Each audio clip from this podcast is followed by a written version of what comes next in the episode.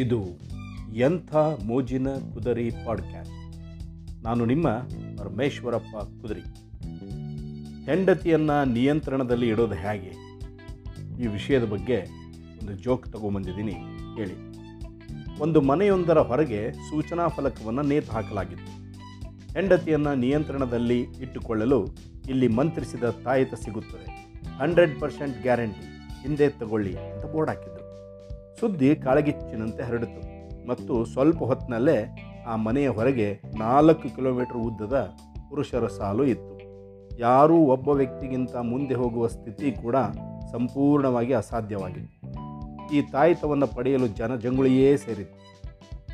ಜನರು ಪರಸ್ಪರ ತಳ್ಳಾಡಲು ಪ್ರಾರಂಭಿಸಿದರು. ಎಲ್ಲರೂ ಮುಂದೆ ಹೋಗಲು ಪೈಪೋಟಿ ನಡೆಸಿದರು. ಆದರೆ ಗುಂಪಿನಲ್ಲಿ ಅದು ಯಾರಿಗೂ ಸಾಧ್ಯ ಆಗಲಿಲ್ಲ. ಆಗ ಸರತಿಯಲ್ಲಿರುವ ಗಂಡಂದಿರು ಒಬ್ಬರಿಗೊಬ್ಬರು ಮಾತನಾಡಲು ಪ್ರಾರಂಭಿಸಿದರು. ಮೊದಲು ನಾಲ್ಕು ಗಂಟೆಗಳ ಹಿಂದೆ ಸ್ನೇಹಿತರೊಬ್ಬರು ನನಗೆ ಕರೆ ಮಾಡಿ ಈ ಸ್ಥಳವನ್ನು ನನಗೆ ಹೇಳಿದರು, ಬ್ರೋ, ನಾನು ನೂರು ಮೀಟರ್ ದೂರದಿಂದ ಓಡಿ ಬಂದಿದ್ದೇನೆ.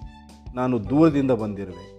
ಎರಡನೇವನು ಸಹೋದರ, ನಾನು ಕೂಡ ಬಹಳ ಶ್ರಮದಿಂದ ಇಲ್ಲಿಗೆ ತಲುಪಿದ್ದೇನೆ.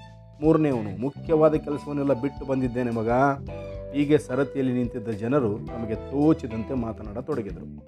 ಅದೇ ಸಮಯದಲ್ಲಿ ಒಬ್ಬ ವ್ಯಕ್ತಿಯು ಸಂಪೂರ್ಣವಾಗಿ ಮೌನವಾಗಿ ನಿಂತಿದ್ದನು ಮತ್ತು ಅವನು ಜನರನ್ನು ಪದೇ ಪದೇ ತಳ್ಳುವ ಮೂಲಕ ಮುಂದೆ ಹೋಗಲು ಹರಸಾಹಸ ಪಟ್ಟನು ಆದರೆ ಜನರು ಅವನನ್ನು ಯಾವುದೇ ಕಾರಣಕ್ಕೂ ಮುಂದೆ ಹೋಗಲು ಬಿಡಲಿಲ್ಲ.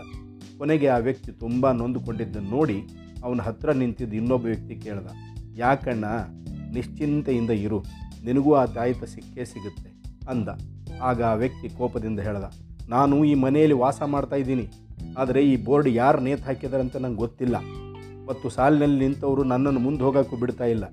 ಇಲ್ಲಿ ಯಾವ ತಾಯ್ತನೂ ಇಲ್ಲ, ಏನೂ ಇಲ್ಲ, ಎಲ್ಲ ಸುಳ್ಳು. ಯಾರೋ ನನಗಾಗದವರು ಮಾಡಿರುವ ಕಿತಾಪತಿ ಅಷ್ಟೇ ಅಂದ.